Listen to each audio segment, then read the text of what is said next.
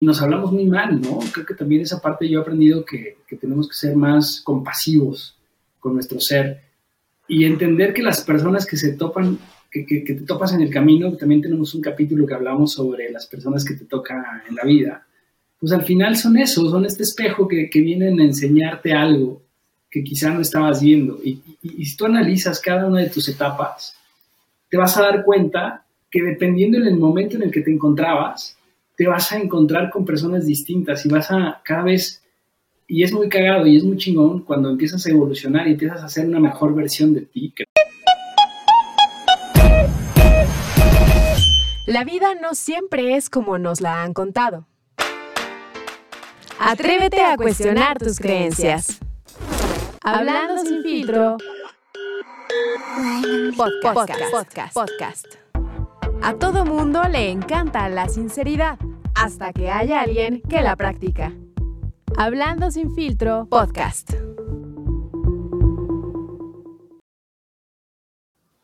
Bienvenidos a su podcast favorito, Hablando sin filtro. Yo soy Carlos Camacho, como cada semana me acompaña Ilse Vallejo. ¿Qué onda, Ilse? ¿Cómo estás? Bien, saludándolos desde Toluquita la Bella, que ni es bella, pero bueno, es como la reconocen. Por acá me da mucho gusto verte después de un montón de episodios que no habíamos coincidido, pero me gusta más cuando traes invitados chonchos, como es el caso, y entonces, pues yo creo que le vamos a dar la bienvenida a nuestro invitado de esta noche. Así es, y bueno, ya vieron que está aquí en vivo, en vivo y en directo. Mi buen amigo Luis. ¿Qué onda, Luis? ¿Cómo estás? aplausos a Luis, ¿no? ¡Wow! Aplauso. No importa, estuvo igual lo padre. La audiencia se emocionó demasiado. No, hombre, Carlos Ilse, muchas gracias por invitarme a su programa. Es una frase que he estado ensayando todo el camino que venía acá. Siempre quise sentirme famoso, así que. Ah, está increíble. Es un buen foro. No, de verdad, muchas gracias por. Pues por dar una plataforma para que podamos expresar diferentes tipos de ideas, ¿no? Claro. Se me hace muy cool. Muchas gracias. Y, la neta, bueno, también este, de eso se trata este espacio. Así empezó, ¿no? Como justamente dos personas inmaduras, eh, pasando los 30, con miles de pedos existenciales. Y pues, bueno, con este boom también de la terapia, ¿no? Que cada vez creo que siempre conectamos en esta parte de eh, cuando conoces a alguien, de, güey, vas a terapia, sí, puta, me han caído estos 20 y, y, te empiezas como a ir trabajando. Y es muy chingón, creo, este proceso de autoconocerte, ¿no? Y yo creo que ahí fue donde yo te conocí y, y, pues me encanta igual todo lo que has ido trabajando y pues por eso hoy estás en este espacio de gente traumada, pero con ganas de, de mejorar. No, hombre, muchísimas gracias. Para mí un honor. Un honor venir a tu programa otra vez. Está increíble, güey. No, y pues bueno, hoy amigos vamos a hablar de un tema que pues más a, más de uno nos ha pasado, ¿no? Ya hemos ido hablando en los últimos capítulos sobre las heridas, hemos hablado del apego, pero luego también este tema de, de cómo nos espejeamos en las personas con las que interactuamos, ¿no, Luis? Y creo que ir más allá, porque no son solo son, no solo es con las personas, sino también empezar a analizar este tipo de situaciones desde la circunstancia que nos rodea, ¿no? Eh, creo que, digo, normalmente como que es muy fácil echar la culpa a lo de afuera. Pero ¿qué tal si empezamos a cambiar la narrativa y empezamos a cuestionarnos de esto que está pasando, de esta situación que traigo enfrente? ¿qué hay en mí que lo está provocando? ¿No? Y muchas veces tiene también que ver como, con cómo nos explicamos el mundo, con el sistema de creencias que tenemos, eh, la programación que ya traemos de todo, ya saben, culturalmente, de educación, todo eso. ¿Cómo se va reflejando con cómo nos explicamos el mundo? Oigan, yo creo que también es importante pensar, porque cuando estábamos platicando con Carlos un poco acerca de qué iba a tratar este episodio, yo le decía, es que, güey, a mí me da un buen de miedo hablar de esto, porque tenemos también a veces mal entendido, ¿no? Como que espejearte es eh, como compararte con el otro y en realidad creo que como dice Luis hay que darle la vuelta, ¿no? Simplemente este ejercicio de espejearte con el otro, con los otros, con tu familia, con tus amigos, pero en este caso con las relaciones amorosas, creo que nos puede ayudar a descubrir un chorro de cosas sobre nosotros. Es, es esa parte, ¿no? Donde el boomerang que avientas, pues se te regresa de alguna forma en, en entendimiento para tu autoconocimiento. Y eso es lo que me emociona más de este episodio. No, totalmente. Fíjate que mencionas un punto súper importante, que es esta parte de las parejas el espejo perfecto de tu vida siempre van a ser tus parejas. Al rato, si quieren, vamos entrando más a, a detalles. va a poner bueno, van a ver. ¿Sabes qué? Yo cuando hablo de espejos también, o sea, yo lo vería como en dos partes, ¿no? Es esta parte donde tú eres consciente de que tratas de espejearte y a lo mejor es de manera negativa, porque lo haces como a lo mejor desde una parte de envidia, de, de sentirte menos o de querer ser esa persona que tienes enfrente, que eso más bien yo lo vería como un modelo a seguir. Y en el otro lado, como, como creo que verdaderamente es este tema del espejo, es cuando lo haces, que a veces no es consciente, ¿no? Creo que lo, lo, chingón es cuando empiezas a hacerlo consciente, de, de, que te empiezas a topar a veces con cierto tipo de personas.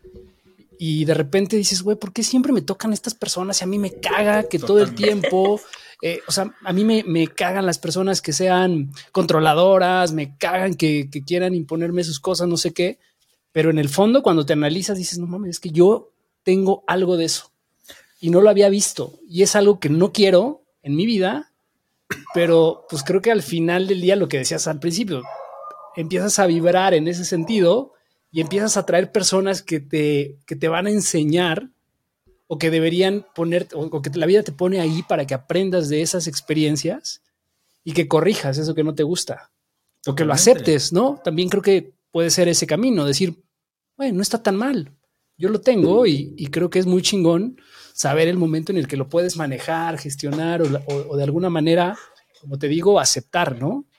Sí, totalmente. O sea, a ver, hay, hay tres tipos de espejos. ¿No? Vamos a tener el primero que es el espejo directo.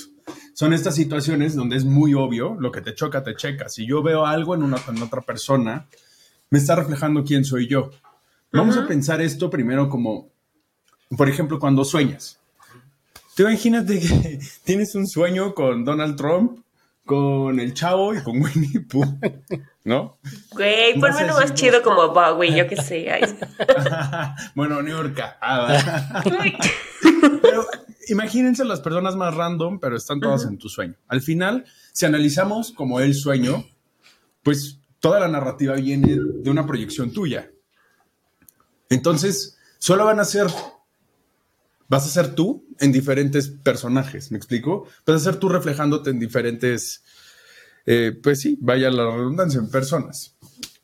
Entonces, teniendo un, un, espejo directo, ¿qué es lo que pasa?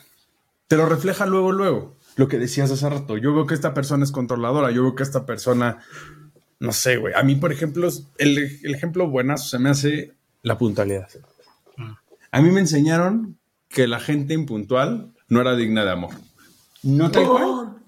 pero Sí, sí, sí. O sea, que la gente impuntual era grosera, que la gente impuntual era desconsiderada. Entonces, ¿qué pasa? Crearon en mí este, este concepto en el que... Güey, hoy llegaste tarde, güey. Llegué 8 y 1 y era 8.30 la cita.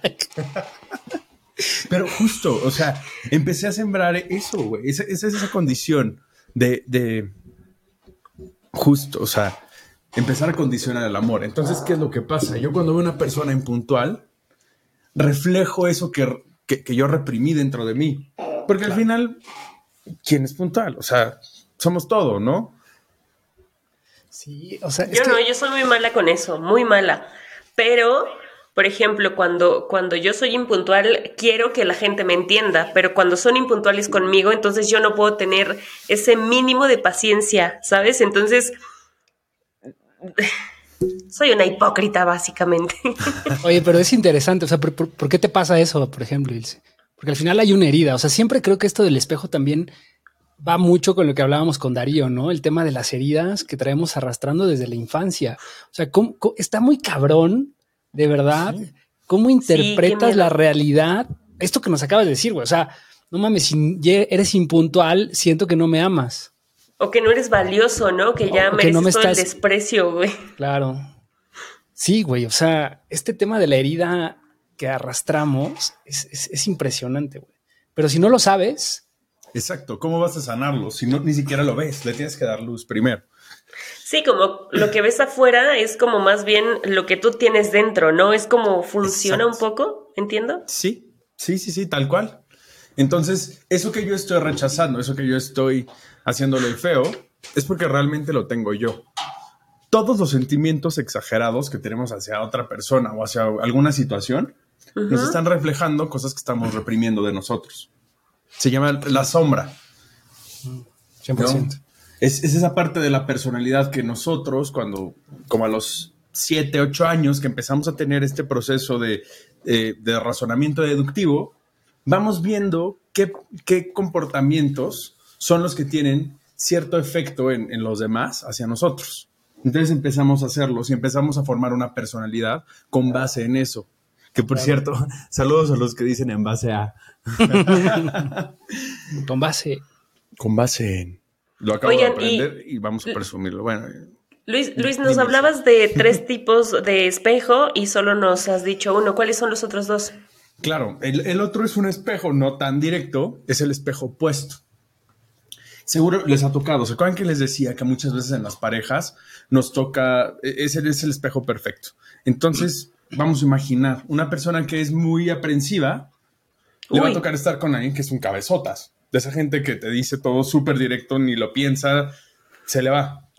Es mi caso en este instante. Ahorita platicamos, cuéntanos.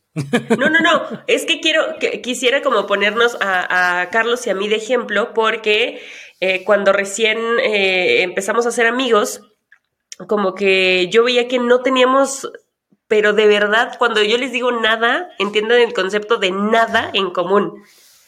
Incluso eh, él hacía como cosas y yo decía, ¿y por? ¿Qué pedo? O sea, como que no me explicaba por qué seguíamos como in- incluso en contacto. Y madres, ya cuando empezamos como a, a saber más como de las conductas de uno del otro, la historia de la familia, como todo lo que nos llevó hasta hoy, entendimos que según somos no tan parecidos, pero en realidad somos muy iguales en muchas cosas, ¿sabes? Él con estos rollos, perdóname que te ventile tan pronto, pero la audiencia ya está acostumbrada. Él con estos Entonces. rollos distintos, unas propuestas eh, que no son socialmente todavía muy reconocidas, no quiero decir que cero, pero llevan poco avance. Eh, a mí se me hacía como de este güey de qué está hablando, neta como si hablara en otro idioma, ¿sabes? Eh, cuando yo empecé a experimentar otro tipo de relaciones también dije, güey, creo que, o sea, como que empiezo a entender un poco a Carlos y en muchas cosas de las que él decía, con las que según yo no estaba de acuerdo por llevarle la contra, eh, en realidad me, descubrí también eh, ejerciendo algunas, algunas de estas prácticas que según yo no aceptaba y que según para mí eran como de como que mis límites no me lo permitían, ¿sabes?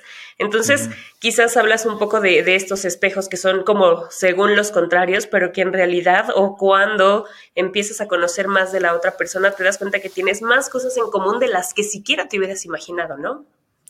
Fíjate que acabas de dar la introducción perfecta al siguiente tipo de espejo.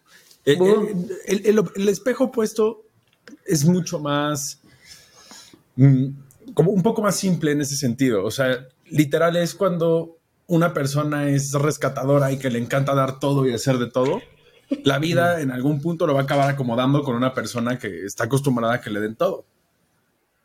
No un holgazán que quita, quita y quita. Pero esta introducción que acabas de dar es ya diste al clavo, porque el tercer tipo de espejo es el juicio.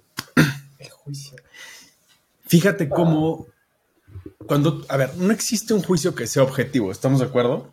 Todos los juicios que evitamos como seres humanos siempre van a ser subjetivos, porque están sujetos a la forma en que nos educaron, a toda la programación cultural que tenemos, a nuestro sistema de creencias, a lo que hemos vivido, etcétera.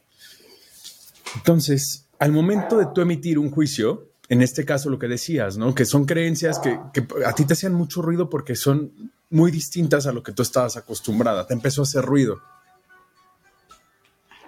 Pero Sí, empezaste mucho. a darte cuenta que, que- que tú, tú lo tenías también.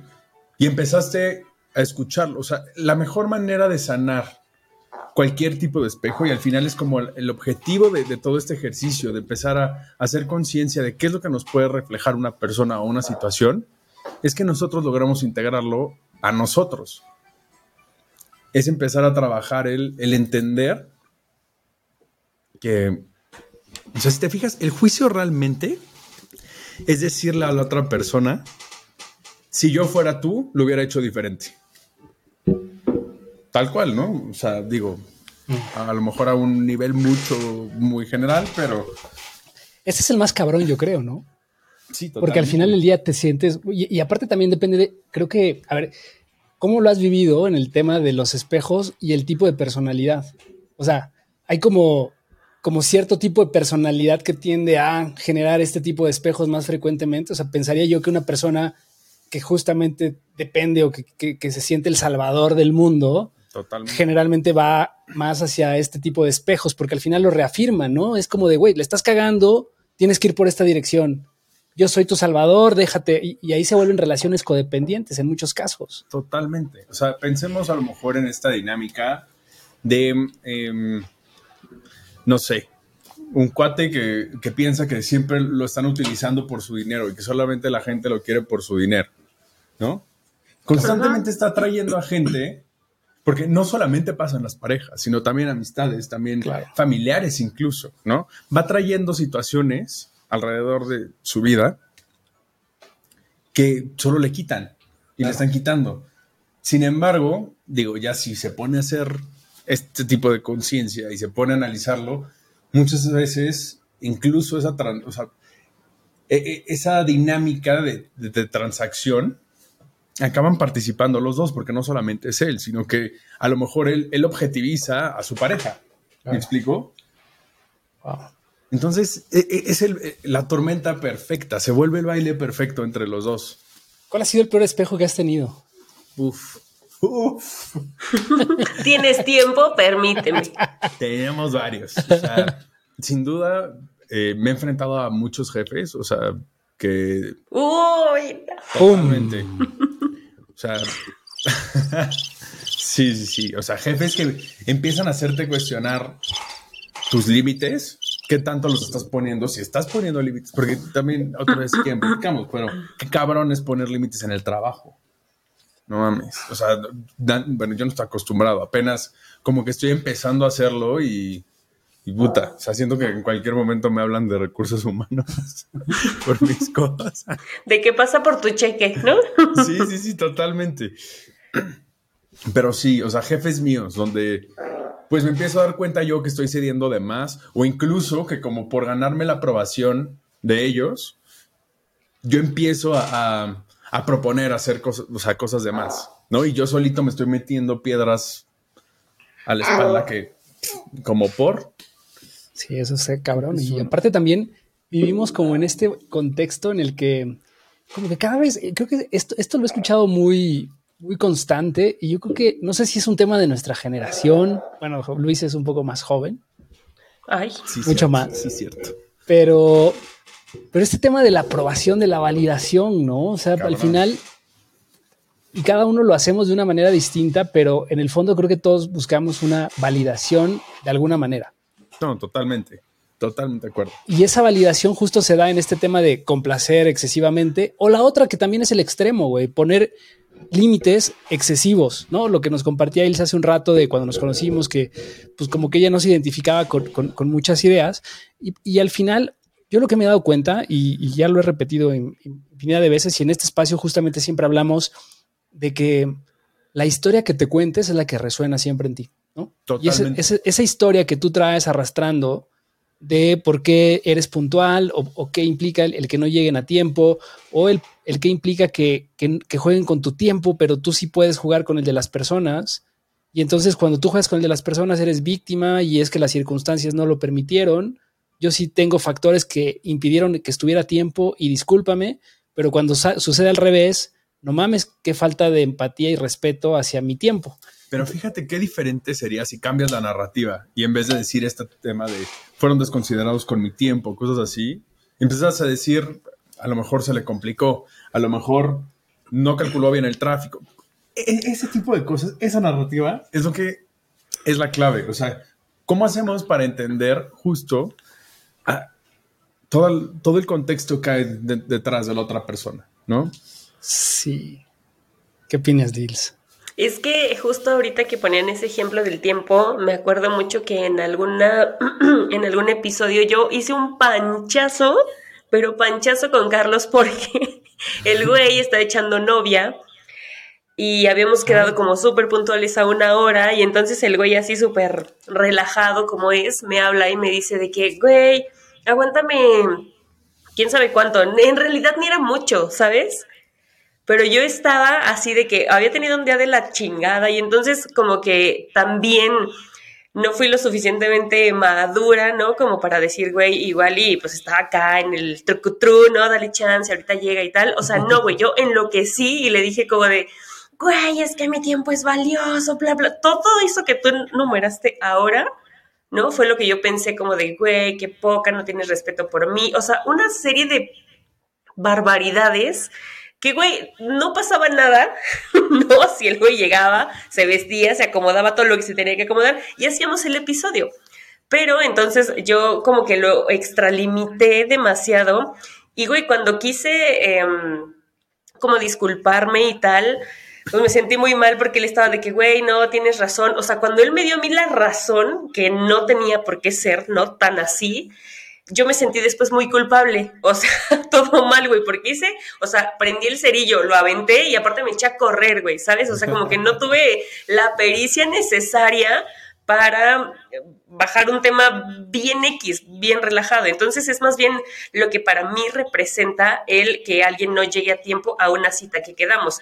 La gente no me estaba haciendo cosas, Carlos no me quiso chingar ese día, ¿sabes? O sea, él más bien como de puta madre, ya voy tarde, no sé qué, o se le atravesó lo que fuera. Yo creo que también él pudo haberme mentido, ¿sabes? Como de que, güey, este, una llanta, no sé, la pendejada que tú quieras, pero el güey como de, no mames, es que estaba acá y pues, se me fue y no sé qué.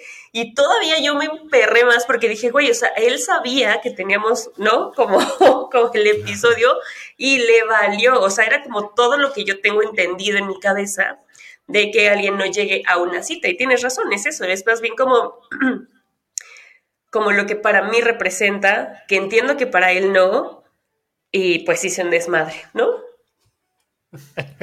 Varias veces, mi queridísima Ilse.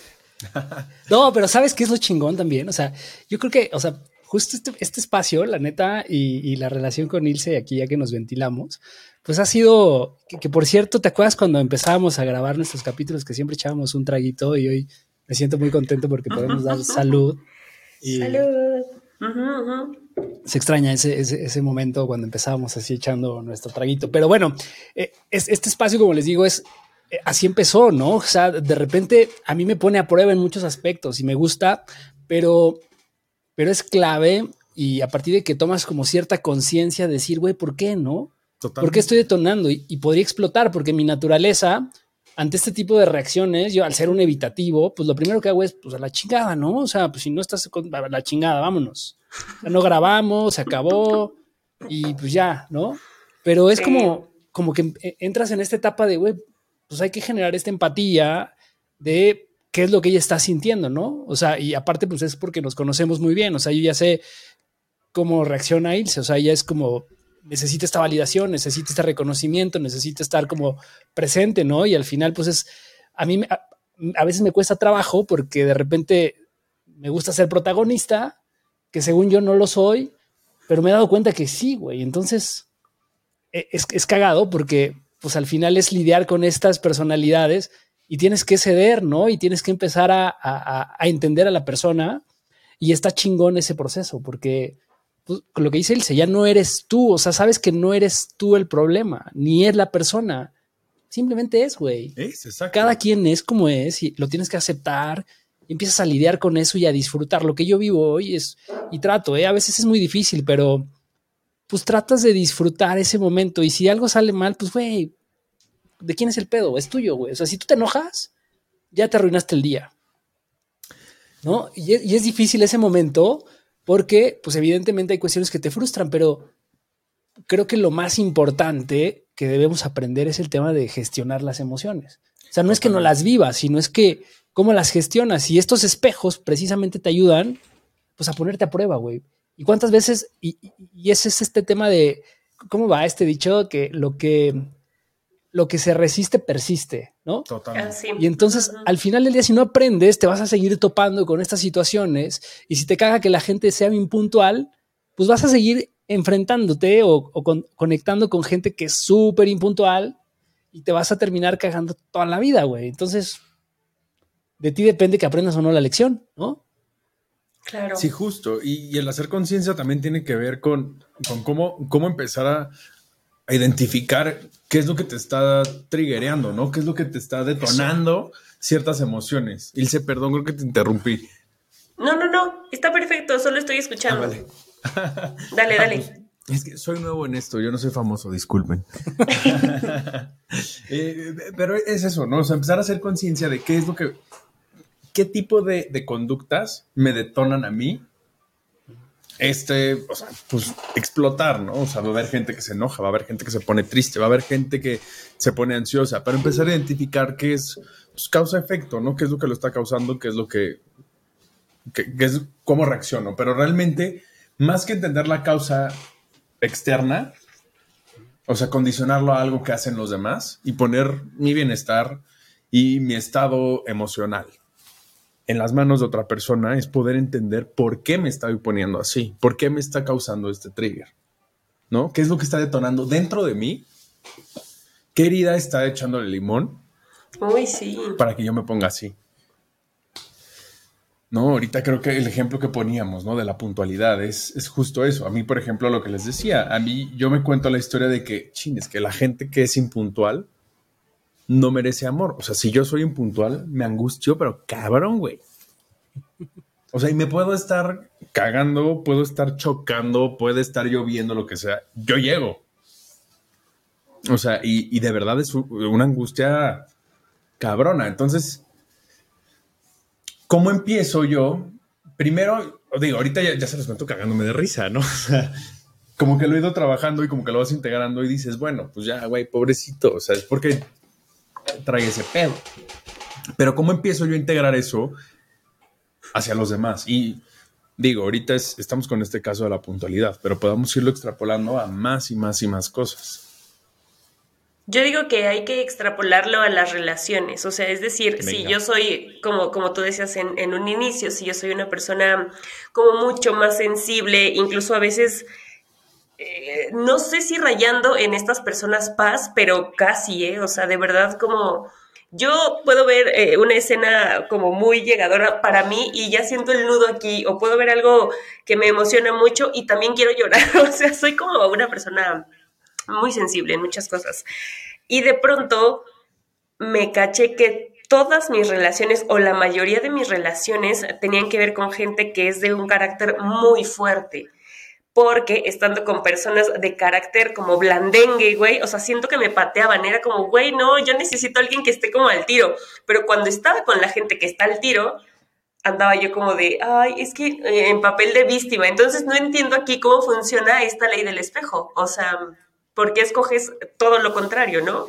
Es, eh, suena muy pendejo, pero así pasa. No, justo es como para empezar a integrarlo, ¿no? Empezar a ver eso que está dentro de ti. Me dices, ¿te gusta la gente que está al tiro, no? O sea, que quieres que estén, que sean de un carácter fuerte, que sea gente que, que esté como echada Echa para adelante, pa'lante. ¿no? Decidida. Sí, con mucho, mucho carácter. ¿Tú te consideras una persona decidida y de carácter fuerte? Es Aries, güey, entonces, pues ya sabrás. Creo que sí, no lo sé. Pe- Pero es que, ¿sabes? O sea, creo que, a ver, ahí te va mi interpretación, ¿no? Ya es A ver, Venga, sí, sí, sí, buenísimo. O sea, porque Ilse es, o sea, como que en el fondo se cuenta la historia de que ella es toda linda, buen pedo con la gente, que se preocupa y demás. Pero cuando las cosas no salen como ella quiere, es muy cabrona. O sea, es como, ya, ya nos contó la, la anécdota, ¿no? O sea, es como este, esta parte que, que quiero controlar y que quiero que las cosas se den como yo digo y a la hora que yo digo y, y demás. Entonces, pues evidentemente, pues si tú te, te, te, te vinculas con personas que son muy suaves de carácter, pues tú eres la que lleva el control, pero tú te cuentas la historia que eres la víctima, ¿no? Y en el fondo es, pues necesito a alguien que me haga hacer esa, es- esa historia de que yo sufro, ¿no? Y que siempre la vida está contra mí, güey. O sea, porque vamos contra marea todo el tiempo, ¿no? Qué pobre de mí, pero yo tan buena que soy, ¿sabes? Sí, sí, sí, sí, totalmente sí. Le diste, bing, bing, bing. Oye, y Carlos, ahora págame. ¿eh? de 500 pesos. No, la verdad es que, o sea, sí está muy cabrón, pero, pero la neta es que no eres consciente, güey. O sea, de Es que verdad. es el pedo. A ver. ¿Cómo, o sea, cómo aprend- o sea, ¿tú cómo aprendiste a empezar a trabajar estos temas? No, bueno, a ver, o sea, yo estoy aprendiendo. Me encantaría decirles de que, puta, yo ya lo traigo acá súper trabajado y así, no, ni de pedo, güey. O sea, apenas voy detectando ciertas cosas, ¿no? O sea, hace poco estuve en una situación donde justo como que empecé a salir con la persona que más daño me había hecho. Ok. Ay, no, no, mejor vamos a editar esta parte. Güey, quémalo, ¿cómo se llama? No, no. Este, entonces, como que yo quería estar súper consciente de mí, de entender qué era lo que me estaba doliendo, por qué me dolía, por qué seguía yo dolido, qué es lo que me estaba justo, qué emociones me estaba triggereando, por qué se me triggereaban. Eh, y, y- y como que traes todo el rezago, ¿no? De lo que había pasado antes. Entonces, ahí fue donde primero dije como, a ver, si ya voy a hacer la pendejada de regresar con alguien, La voy a hacer bien. la va a hacer chingón, consciente, ¿no? Yo no me ando con chingaderas. conciencia, no, ni madres. Eh, entonces, ahí fue donde empecé como a poner foco. Y fue donde dije, dude, o sea, y si esto empiezo a hacerlo, no solo acá, sino también acá, acá, acá, acá. Entonces, digo, lo trabajo día a día. Ahorita, por ejemplo, les decía, puta, con, con en el trabajo, ¿no? O sea, con todos, o sea,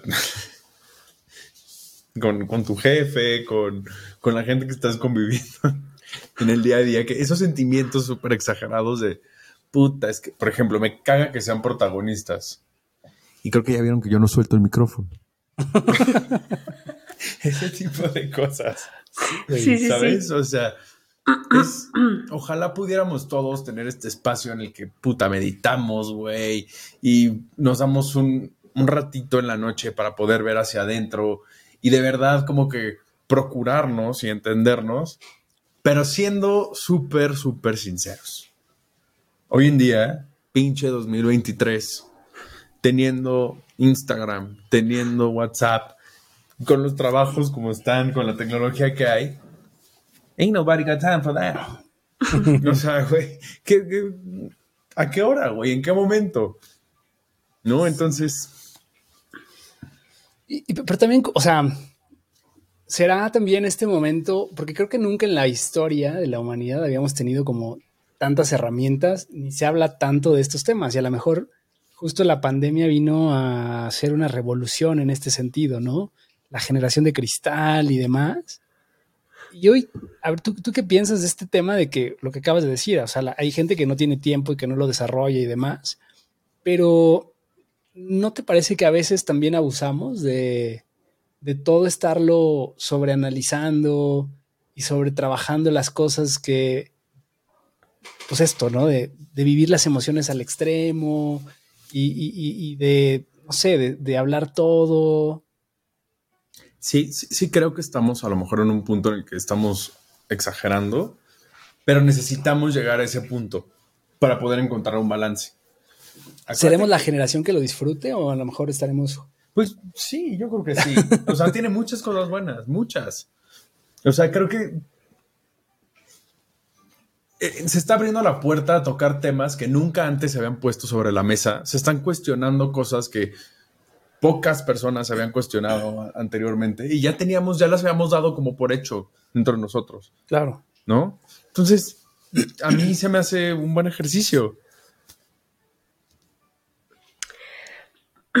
Yo creo que, o sea, sí está chido el ejercicio y lo que tú quieras.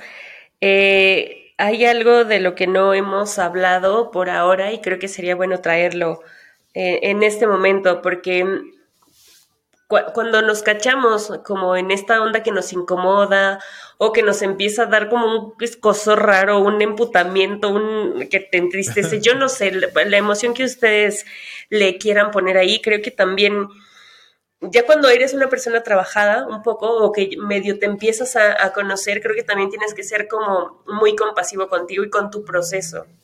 Saber que... Mm, que no lo vas a cambiar ahorita para mañana, güey. O sea, no hay manera, ¿no? No eres una pinche máquina.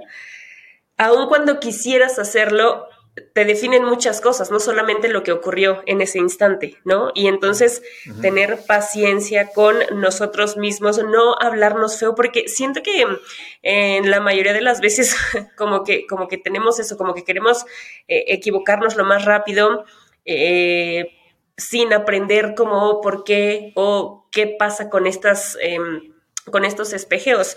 Y ese sería como, como parte de, no estoy cerrando el capítulo ni nada, pero creo que sería como una anotación ahí importante, el que si ya vimos que algo nos causa la emoción que sea, sentirla, permitirnos sentirla, porque creo que también muchas veces como que bloqueamos, como que me estoy imputando, no, mejor ahorita respiro y no pasa nada, ¿no? Y entonces esas madres derivan también en que tu cuerpo empiece a hablar porque tú no lo estás queriendo sacar, ¿no? Y entonces, bueno, como permitirte sentir la emoción y ya que la sentiste, entonces ponerte a trabajar en ese proceso de, a ver, ¿por qué si esta persona hace tal cosa a mí me enoja tanto? O sea, ¿qué hay en mí que esto me afecta de esa manera, ¿no? Y entonces entender que días lo vamos a lograr y otros días no nos va a salir y entonces es este prueba y error con nosotros mismos y justo también un poco creo que es una analogía muy muy bonita porque en realidad cuando tú te ves en un espejo en realidad sí hay cosas iguales, pero no todo es exactamente igual. Depende de un montón de cosas, como la profundidad, como la posición en la que te encuentres. Nosotros vemos lo que queremos ver o lo que podemos ver. Entonces creo que también en ese sentido poner mucha atención, pedir como que al universo, o no sé, como toda esta... Eh, estar abiertos a entender por qué nos está pasando y qué es lo que tenemos que corregir a partir de lo que estamos viendo, ¿no? Sí, claro, completamente. Y creo que también tocas un tema súper interesante, que es esto de la autocompasión, ¿no? O sea, la misma manera en la que juzgas a los demás es la misma, o sea, es, la forma en la que te juzgas a ti mismo. Qué tan duro puede ser con otros y qué tan criticón o qué tan. Por ejemplo, yo tengo un humor súper ácido y bien, bien, bien negro. Entonces ya se imaginarán el, el discurso interno que traigo. Digo, muy cagado, pero güey sí a veces me hago mierda. Y creo que todos, ¿no? Pero. Sí, a veces somos más duros con nosotros que con la gente, ¿no? Y justo como que empezando a ver este pedo de, los espejos, es ahí que empiezas a trabajar la autocompasión y empiezas a ver lo que decíamos de los juicios, ¿no? De este tercer tipo de espejo, de, de empezar a entender. O sea, ¿qué refleja de mí primero lo que estoy opinando? Y segundo, es el poder entender que si la otra persona lo hizo de esa manera, retomando este tema de que yo juzgo porque si yo fuera tú, lo hubiera hecho de otra forma. Sí. Entonces, si yo empiezo a entender que si yo fuera tú, lo hubiera hecho exactamente de la misma forma, porque hubiera vivido exactamente lo mismo que tú, porque hubiera tenido las mismas creencias que tú, porque me hubiera dolido lo mismo que a ti, traería las mismas heridas de la infancia que tú. Si empiezo yo a juntar como todo el rompecabezas, empiezo a darme cuenta que la manera en que actuaste, pues realmente es por el conjunto de, ingredientes que traes. Entonces, ¿qué tal que empiezo a aplicarlo también para mí? Sí, eh, y hablando también de este tema de la autocompasión y de las personas, a veces creo que en las relaciones también, o sea, creo que es muy malo a veces cuando no eres consciente de estos espejos, porque también cuántos fracasos los atribuyes a lo exterior, ¿no? Totalmente. O que vamos con demasiadas expectativas. O sea, yo creo que. Y es parte de mi filosofía de vida, ¿no? Y por lo que también a veces soy criticado, Yo tengo dos cosas muy, muy claras, creo. Una es trato de vivir con menos, las menos expectativas posibles Y, y también he, aprendido como que la vida, pues no puedes planear mucho, güey. O sea, creo que es importante, y ahí he tenido una nueva variante, o sea, que al final sí generas expectativas, pero sabes que es probable que eso no se dé y no te vas a frustrar, o sea, no hay pedo, pero lo que haces hoy verdaderamente te está construyendo, o sea, todo lo que hacemos todos los días, pues está construyendo algo que te puede llevar a esa expectativa que quizás en algún momento imaginaste, pero pudiera ser que en el camino te das cuenta que hay algo más chingón o que hay un camino distinto que te puede llevar a algo mejor, ¿no? Pero, pero a veces no te das como ese chance de, experimentarlo y a veces te aferras a ciertas personas o a ciertas circunstancias. Y creo que también esta idea de sobrevalorar el esfuerzo en las relaciones, por ejemplo, ¿no? O sea, cuando... Y ahí también creo que estamos en, una, en un momento generacional en donde pues no tienes como, como este balance entre vale la pena esforzarte por una relación y trabajar en ella o simplemente aceptar que quizás ese momento con esa persona ha concluido y, valorar o atesorar el aprendizaje que tuviste ahí y agradecer simplemente y seguir tu vida. ¿Tú qué piensas de esto? O sea, está cabrón porque al final también lo, lo, vivimos hoy. O sea, cada vez estamos más tiempo solos, ¿no? O sea, crecemos y no tenemos una pareja estable, pero todo el tiempo estamos buscando el amor. O vas con demasiadas expectativas en una relación y después de un tiempo te das cuenta que esa persona tiene miles de defectos, que también eso creo que nos ha pasado en estas generaciones en donde ponemos a la relación como el centro de todo lo que debería ser nuestra felicidad y y pues te, te, frustra porque no hay persona perfecta, evidentemente. Y entonces terminamos siendo monógamos secuenciales, ¿no? En donde vas de relación en relación y no te das la oportunidad de apreciar las cosas que cada persona puede tener y que no hay una persona perfecta que cubra todas tus necesidades, ¿no? Sí, claro. Eh, ¿Me puedes repetir la pregunta, por favor? Ah. no, es que siento que es algo súper complejo. O sea, si empezamos a analizar esto, a ver, primero, creo que pocas veces nos damos la oportunidad de estar solos, pero estar realmente solos. O sea, darnos chance de, de verdad disfrutar estar tiempo contigo y, güey, escucharte, entenderte, conocerte bien. Y sin estar en estas dinámicas, por ejemplo, yo en algún punto fui súper complaciente, era people pleaser, me encantaba. O sea, y, y yo, no me daba cuenta, sino que nada más lo hacía. Yo quería caer bien todo el tiempo, entonces como que hacía cosas para eso. ¿Qué pasa? Te empiezas a dar cuenta que, eh, ¿para qué? No, o sea, estoy haciendo esto, pero realmente, ¿qué me aporta? De verdad quiero caerle bien. ¿Para qué quiero caerle bien? Y X puede ir escalando como quiera, pero a lo que voy es, te pones a ver bien eso y dices, güey, no lo necesito. Entonces empiezo a escucharme a mí, empiezo a ponerme primero a mí. Pero para poder llegar a eso necesitas de verdad un, un punto de conexión contigo muy cabrona, que creo que no nos damos ese espacio. Por el tema que hay a lo mejor social, ¿no? Que hay mucha presión por este tema, que mucha gente no tiene esta, o sea, no se da este espacio de pensar en esto, ¿no?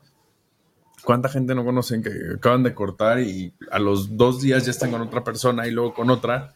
Que realmente, digo, al menos desde mi experiencia, no te das el tiempo suficiente de sanar. Y el duelo, ¿no? El duelo, exacto. Y de entender qué, qué es lo que está pasando contigo, qué sientes.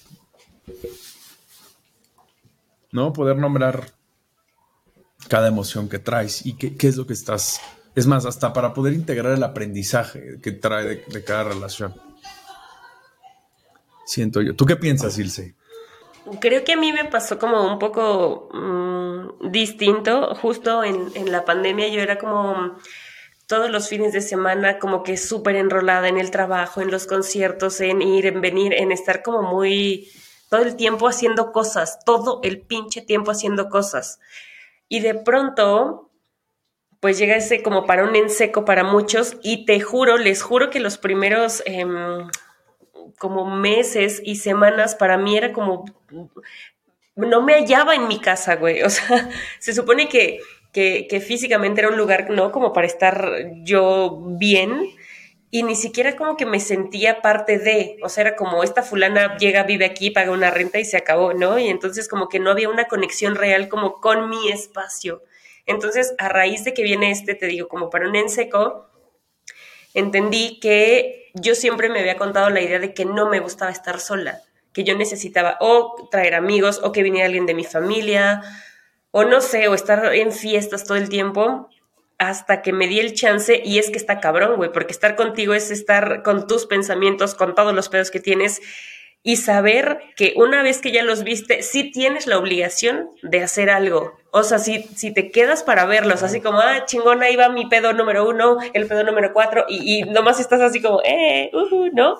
Güey, no va a pasar absolutamente nada. Por eso está cabrón, porque cuando te empiezas a trabajar es decidir entrarle, sí con todo, pero también con, con, con esta idea, con la humildad, siendo abiertos a que sí tienes tú que componerte. Ya no puedes a estas alturas, ¿no? Como que echarle la culpa a, ay, es que en mi infancia, pues mis cuidadores no estuvieron y entonces, bueno, es que ellos hicieron lo mejor que pudieron con lo que tenían y no te querían joder, simplemente así eran ellos, ¿no?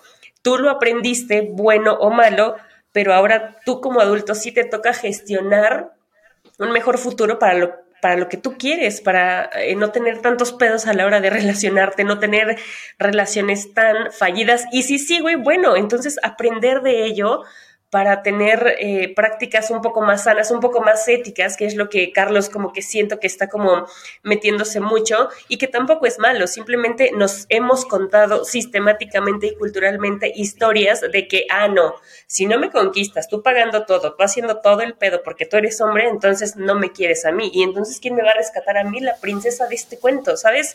Creo que justo decía Carlos, estamos en una, en una generación bisagra, lo ha contado un chorro de veces, porque nos toca como, como esta parte de sí el romanticismo, pero también de los nos vale madre, ¿no? Lo que está pasando, y como que ponemos los huevos en diferentes canastas, no solamente en una relación. Y creo que también eh, eh, tenemos mal conceptualizado el pedo de para qué quieres estar con una persona. O sea, yo jamás en la vida me lo había preguntado ni cuestionado. Era como, ah, pues todas mis amigas tienen novio, pues yo también quiero uno, ¿no? O mis amigas tienen al esposo, ah, pues ahora yo también quiero uno. Ajá, pendeja. Y luego, o sea, ¿y luego qué le haces? ¿No? Si tú quieres estar en tu casa, te quieres pedorrear, quieres echarte el trago, no te quieres levantar en todo el día, pues no lo haces. Y con una persona las dinámicas cambian demasiado. Más bien es como saber qué quieres y trabajar en ello, porque también es muy complicado las relaciones humanas. Una vez que estás en contacto con lo que a ti te pasó y piensas ser una persona trabajada, está cabrón. No muchas cosas te agradan, ya no dices que sí a todo nomás para que te acepten y entonces como que siento que entre más cosas sabemos, más complicado es buscar a alguien que se suba al barco que nosotros llevamos, ¿saben? Y eso también creo que a veces no se dice y no se platica. Creo que nuestra generación es como muy de algunos muy solteros, de gente que nomás no, o sea, como que sí le picamos aquí, le picamos acá tantito, pero que no hay como algo muy establecido. No lo sé. Esa es la impresión que yo tengo. Es que sí, o sea, me, me llamó mucho la atención el tema, porque es cierto, güey, ¿no? O sea, cuando empiezas a tener novia, cuando estás como empezando relaciones, pues tu primera etapa de vida es, pues, ¿por qué tienes relación? Pues, pues, porque es lo que toca, güey. Me gusta esta mujer y todo el mundo tiene, y entonces es mi aspiración. Pero el tema del espejo aquí creo que es súper importante, güey, porque justo te empiezas a relacionar con personas que reflejan ciertos comportamientos que probablemente no son agradables. Y por ahí dicen que, que la decisión más importante en la vida es elegir a una buena pareja, ¿no?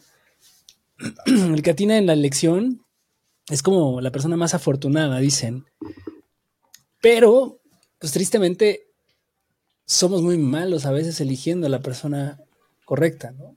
O, tenemos puesto ahí en la cabeza muchas cosas que, pues que no son como, como tan buenas para nosotros, pero que ahí estamos, güey, ¿no? Pero es que, insisto, ¿cómo vas a poder escoger a la persona correcta si ni siquiera sabes bien, a ver, es que antes que eso, perdón, tengo que ir más arriba. O sea, ¿cómo escoger a la persona correcta si ni siquiera sabemos cómo aceptarnos a nosotros mismos como somos? Es que ese es un pedo, güey. Entonces, si tú no te aceptas, ¿cómo aceptar a alguien más? Y por ejemplo, lo que yo siempre digo aquí de, de, fracasar rápido, también Y, y, y sí, yo impulso mucho este tema de que seamos honestos desde el principio, güey. Porque cuántas veces entras en una relación Puta. poniendo tu mejor cara o tratando de agradar a la otra persona, ¿no? Pues Por siempre. complacer, güey. No, neta, la mayoría del tiempo. Todo el tiempo. O sea, ese es como, pues así nos enseñaron, ¿no? A, a que, a que la estrategia del conquiste tiene que ser así. O sea, tienes que tener, y hay hasta güeyes que dan cursos, ¿no? De cómo conquistar a una mujer o, Sí. o sea, al final del día es como, güey, ¿qué, qué pedo? O sea, es, es muy triste porque, pues estás generando una relación basada en humo. En un personaje, o sea. Claro, es una existe. cara, ¿no? Y entonces, pues cuando sale tu verdadero yo, pues es cuando vienen muchos problemas. Entonces, pues qué mejor que desde el principio digas, mira, soy este güey. Te es que tiras te- un pedo en la primera cena y ya. Ah, huevo. sí. Sí es Carlos, güey. Sí es ese cabrón. Yo sí lo hago, es como la prueba de fuego, güey. Pues, sí, la A neta. ver qué tanta sea, empatía existe. Nah, no es cierto. No, pero justo, o sea, es una situación, es un escenario en el que, güey, sí ves cómo reacciona la otra persona y qué, qué tan en pose está o no. Pero, Sí. o sea, también hay cosas que, que resuenan en cada persona, ¿no? O sea, al final del día hay, puede ser que tu personalidad active ciertas heridas de manera más fácil hacia otra persona. Y simplemente no haya esa compatibilidad, no hay esos valores. Lo que, lo que llamabas al principio la sombra, güey, también. No sé si vieron esta película de Stutz, que es un documental ahí de Netflix, de Netflix pues, bastante bueno. Que Sí, es un actor que, que, que hace un documental con su terapeuta, ¿no? Y es Ah, como... Jonah Hill, ya. Jonah Hill, exacto. Y justo este güey decía que, que, que todos tenemos una herida base, güey. O sea, y que nunca te la vas a quitar, y es cierto. O sea, Claro. puedes trabajarla, pero, pero eres sensible. O sea, si alguien llega y te pone el dedo en la llaga sobre eso, vas a reaccionar. Sí, claro. Y es que al final, si te fijas, la gente no es que nos lastime. No. O sea, nada más ubican dónde está la llaga y te echan limón, güey. Pues es que ni siquiera es que lo ubiquen, güey. O sea, es que a veces son comportamientos X que para ti es súper fuerte. sí, sí, sí. que vulneran tu seguridad, que te hacen sentir como... es Como muy expuesto, ¿no? Claro, te expones, a- o sea, piensas tú que te expones y que la gente está viendo eso en ti, güey, y cuando... Ni la al caso, vale ¿no? madre, Cada güey, quien está en ¿no? su pedo. Sí. Sí, exacto. Claro, pero, pero es bien duro y, y pues es cierto, o sea, todos vivimos con eso y, y, y es en lo que más trabajo tenemos que eh, em- empeñarnos en, en mejorar, ¿no? Quizá yo creo que cuando logras identificar qué es, porque a veces no es fácil, ¿no? O sea, ver, o sea, son años de terapia y es muchísimo autoconocimiento. Fíjate que años de terapia y a veces también que tú lo aceptes, ¿no? Platicaba con, también sobre este tema, sobre cómo, cómo hablamos de, de, nuestros traumas y que cuando vamos a terapia verdaderamente tenemos esta conciencia de, de hablarlo con la verdad, porque muchas veces nos vamos a hacer pendejos, güey, ¿no? No, O sea, o, ¿cuál- o que tú llegas de que traigo un tema muy puntual, ¿no? Yo, yo vengo a esto y se acabó. Y tu pinche tema puntual está hasta abajo de todos los pedos que traes, ¿no? Y tú de, Claro. yo venía como por algo muy específico y madres. y es lo que te digo, no está sencillo escarbarle, porque duele, porque sistemáticamente lo has repetido treinta y pico de años. Y entonces que ahorita te digan, ah, no, es que esto no se hace así o las cosas no son así, es como, verga, ¿dónde estoy parado? Es decir, te sientes como encuerado en medio de la nada, ¿no? Como, güey, ¿ahora qué hago, güey? Muy cabrón. Sí, totalmente. ¿Tú hace cuánto empezaste a tomar terapia? Yo llevo como dos años y medio O sea, en pandemia, en literal. medio de la pandemia. Fíjate que fue muy chistoso porque unos amigos muy, muy queridos eh, tuvieron por ahí un, un problema, ¿no? Y entonces una de las condiciones de ella, hacia Unos él, pedillos. unos pedillos, sí, sí, sí. le dijo como, güey, o sea, está bien, no hay pedo, nada más te invito que vayas a terapia. Y como que, bueno, yo a este güey siempre lo admiré muchísimo, siempre le he tenido muchísimo cariño, pero como que cuando lo vi a él que empezó a ir a terapia y como que empecé a ver, digo, esto en uno o dos meses, ¿eh? tampoco crean que pasó mucho tiempo, pero como que yo empecé a ver pues cómo estaba él, cómo estaba ella, cómo iba como la, la situación y cómo iba la dinámica. De verdad empecé a ver como una gran oportunidad, ¿sabes? O sea, sí un cambio, pero de verdad como no sé, eran mucho más asertivos en lo que querían, en lo que hacían, cómo convivían. Entonces, eso me hizo preguntarme muchas cosas y como que cuando tuve esa plática con ellos dije, pues a ver qué pasa. Yo ya había tratado de ir alguna vez y fíjate que no me ha habido también, pero justo por eso, no traía ese chip en el que dices, voy a ser 100% honesto. O sea, este es mi espacio para, pues, encuadrarme y ya ni modo. Sí, totalmente. Yo he tenido experiencias con plantas de poder. Una gran experiencia, porque es una cosa que te conecta desde un tema de amor, ¿sabes? Y que te hace, no sé, la verdad es una gran experiencia. Pero, pero todas estas plantas me parece que son una oportunidad justo para romper el ego. Claro. Y yo creo que la terapia al final del día es eso, güey. O sea, tienes que ir con lo que acabas de decir. O sea, bajarte los calzones y decir, pues este soy yo. Y muchas veces vas también con estas máscaras o tratando de reafirmar lo que tú crees que es correcto. ¿no? Sí, totalmente. Pero creo que también es un, es un espacio para empezar a cuestionártelo, ¿no? O sea, y empezar a ver, o sea, pues sí, güey, pienso así, para mí esto es así, pero ¿por qué? Yo lo sentí así, pero ¿por qué lo sentí así?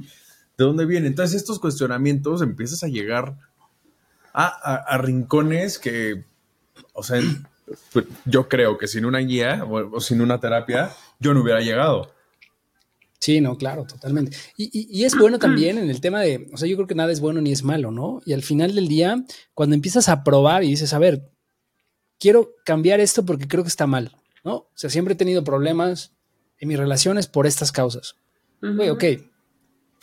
Hay, hay, dos caminos, ¿no? O sea, y, eso también me ha llamado mucho la atención en todo este proceso, porque he conocido, eh, y ahora que estamos contactando a muchas personas, vemos diferentes ideas y vemos diferentes abordajes incluso en la terapia, ¿no? O sea, hay personas más tradicionales, como más, em, más en línea con los valores de esta sociedad de la que hemos heredado todo, ¿no? De, pues, lo tradicional, digamos, por llamarle de alguna forma, y vemos también que hay como otras corrientes que están en otro camino mucho más abierto, más diverso. La, terapia la hace uno, no, no la hace el psicólogo y no la hace la corriente en la que esté. Entonces, digo, yo creo que sí, sí es importante que tengas a alguien que, que te ayude, uno, a abrirte, o sea, que empiece a cuestionar.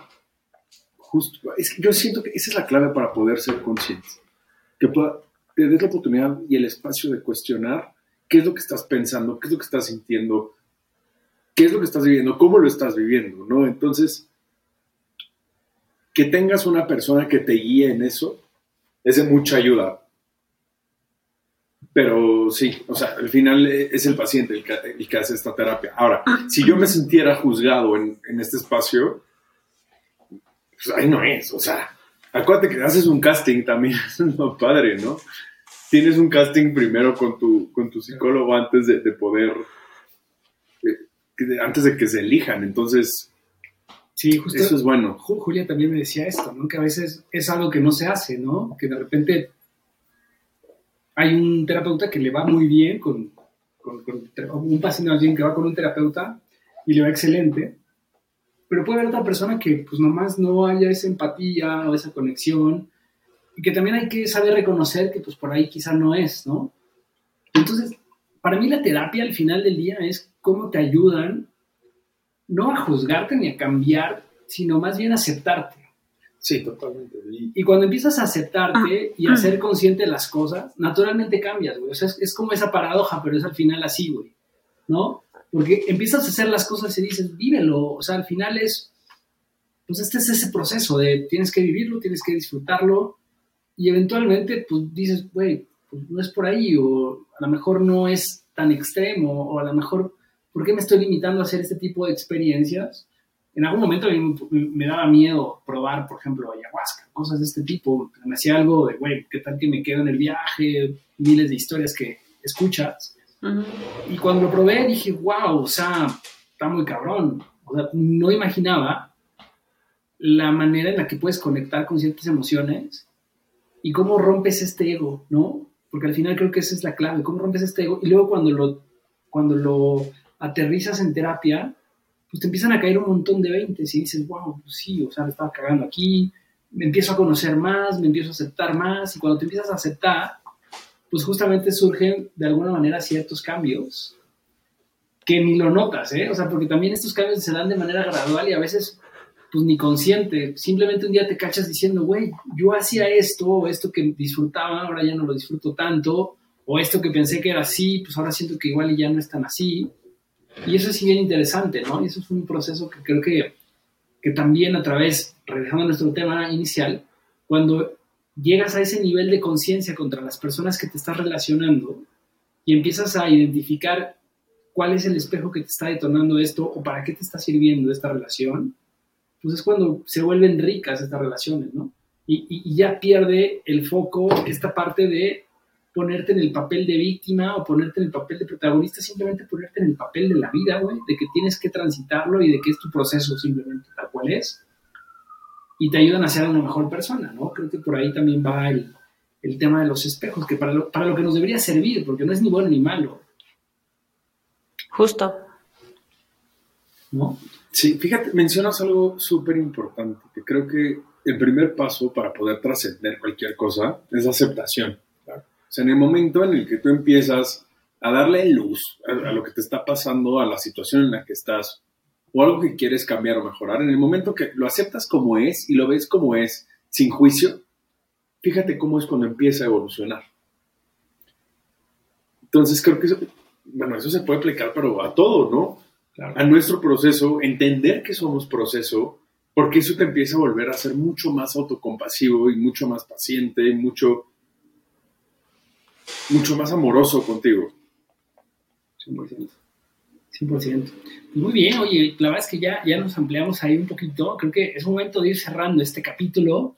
Y a ver, dale, Ilse, ¿cómo, cómo cerrarías? ¿Cuáles serían tus tiradas de cierre? Yo, yo creo que eh, soy una, una persona que cree completamente en la terapia, en el acompañamiento, en esta guía, pero creo que también hay que ser muy intuitivos, ¿sabes? O sea, no te, tú no te puedes hacer pendejo a ti mismo.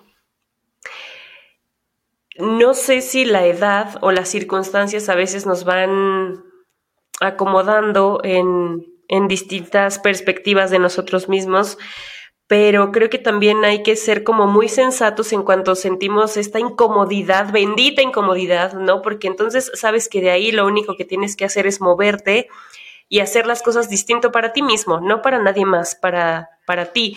Incluso lo, lo decíamos en, en algunos otros episodios, ¿no?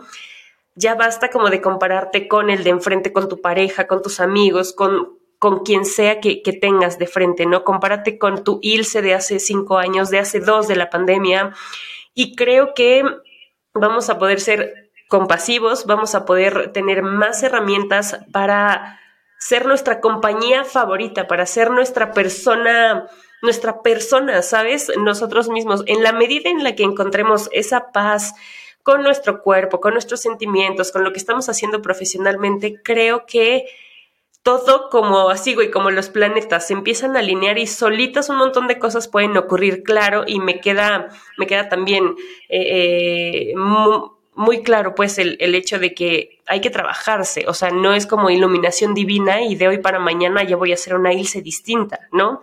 Seguramente va a doler, pero hay que levantar esa costrita y tallarle, güey, ni modo, así es esto, ¿no?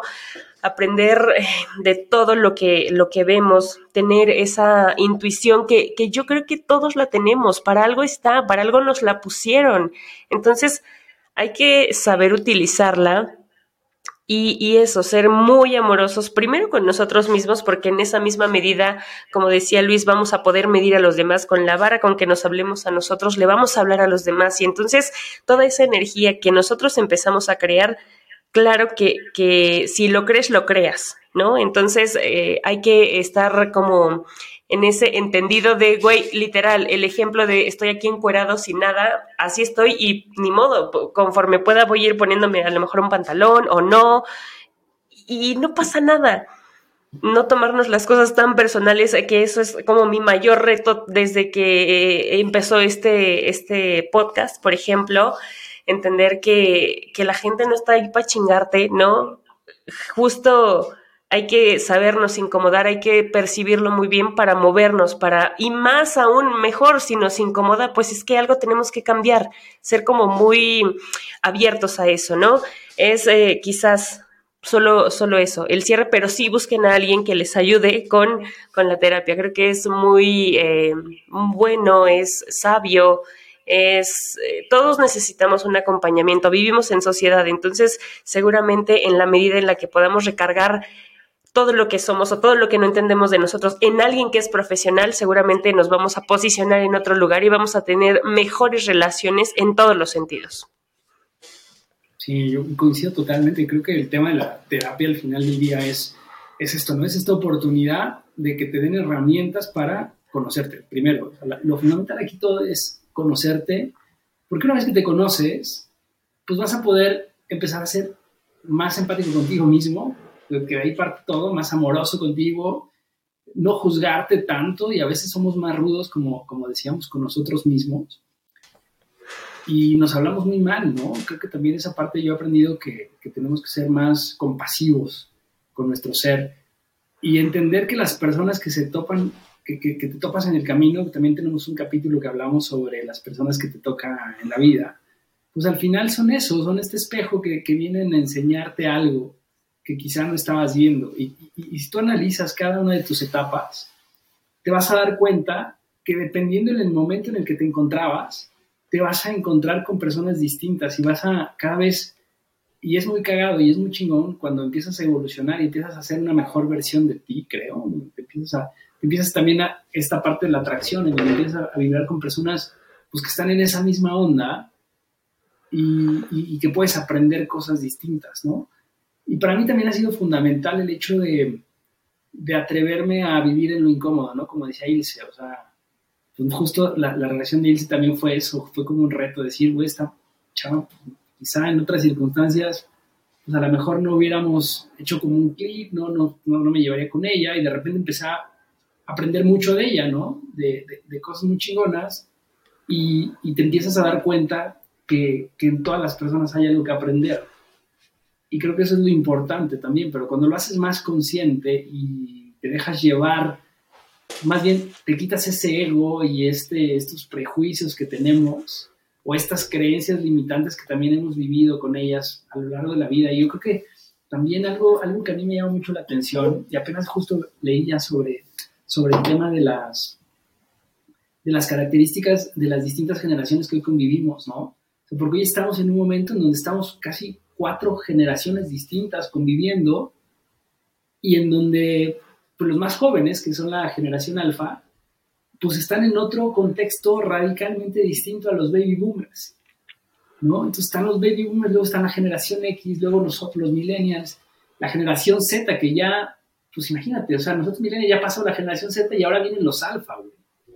Con todos estos cambios, porque los baby boomers estaban muy estructurados, ¿no? Y entonces esto es lo que nos han heredado y creo que también, por eso yo siempre digo que somos esta generación bisagra, porque al final vivimos como en este mundo entre lo muy estructurado, entre, entre lo que tiene que ser como muy concreto de, estos pasos muy específicos y que casi casi que son etapas de tu vida, ¿no?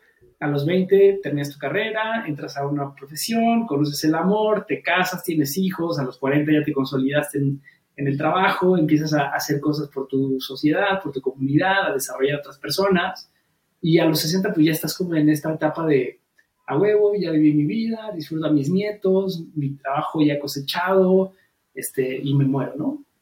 Eso es como, como, como, lo que creemos que debería ser la vida, y evidentemente hoy estamos en un momento en donde la edad ya no importa tanto, ¿no?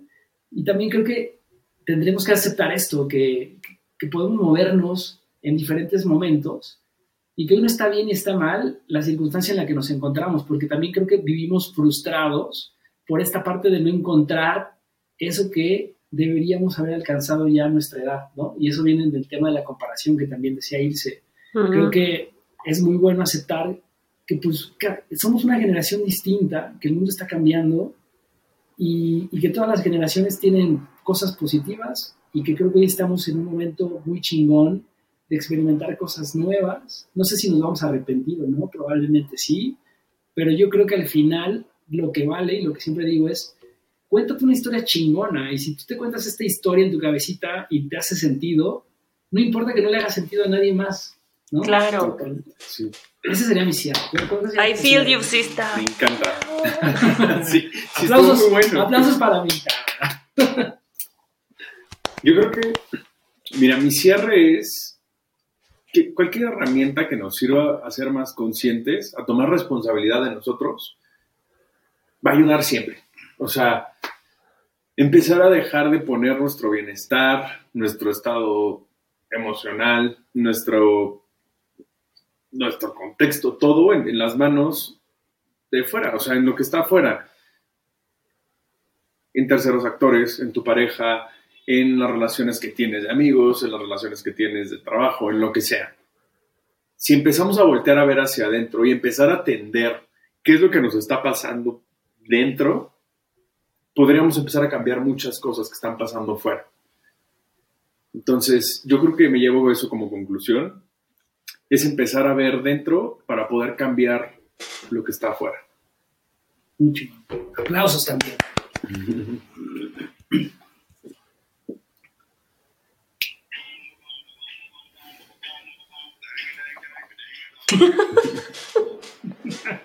Amigos, pues bueno, esto fue un capítulo más de Hablando sin filtro. Qué, qué- qué gusto tenerte por acá, mi buen Luis. La verdad, muchas gracias por, por- por- por esta charla. Me, me gustó mucho. Creo que, pues sí, son temas bastante profundos, ¿no? Que, que está muy padre a veces ser conscientes y también está padre a veces darte cuenta que, que no somos conscientes, ¿no? Sí, Pero- claro, empezar a ver hacia adentro y empezar a platicar y poner sobre la mesa estos temas nos invitan Sí, claro. a cuestionarnos, ¿no? Todo Atrévete a cuestionar tus creencias, esa es nuestra frase y pues bueno, eso lo, lo- lo promovemos todo el tiempo y pues bueno amigos, y muchas gracias también por, por escucharnos, les mandamos saludos a toda la gente que nos sigue en, en otros países, en todo el interior de México. Eh, pues síganos en nuestras plataformas, ya saben, en Instagram, en YouTube, en TikTok también estamos ya. Y pues, estamos disponibles, el, el podcast está disponible en todas las plataformas de audio, Spotify, Google Podcasts, Apple Podcasts, en todas y en YouTube también estamos ahí para que vean este video. Y pues bueno, nada, eh, nos vemos eh, la próxima semana, pero antes no nos podemos ir sin la recomendación musical. Sí.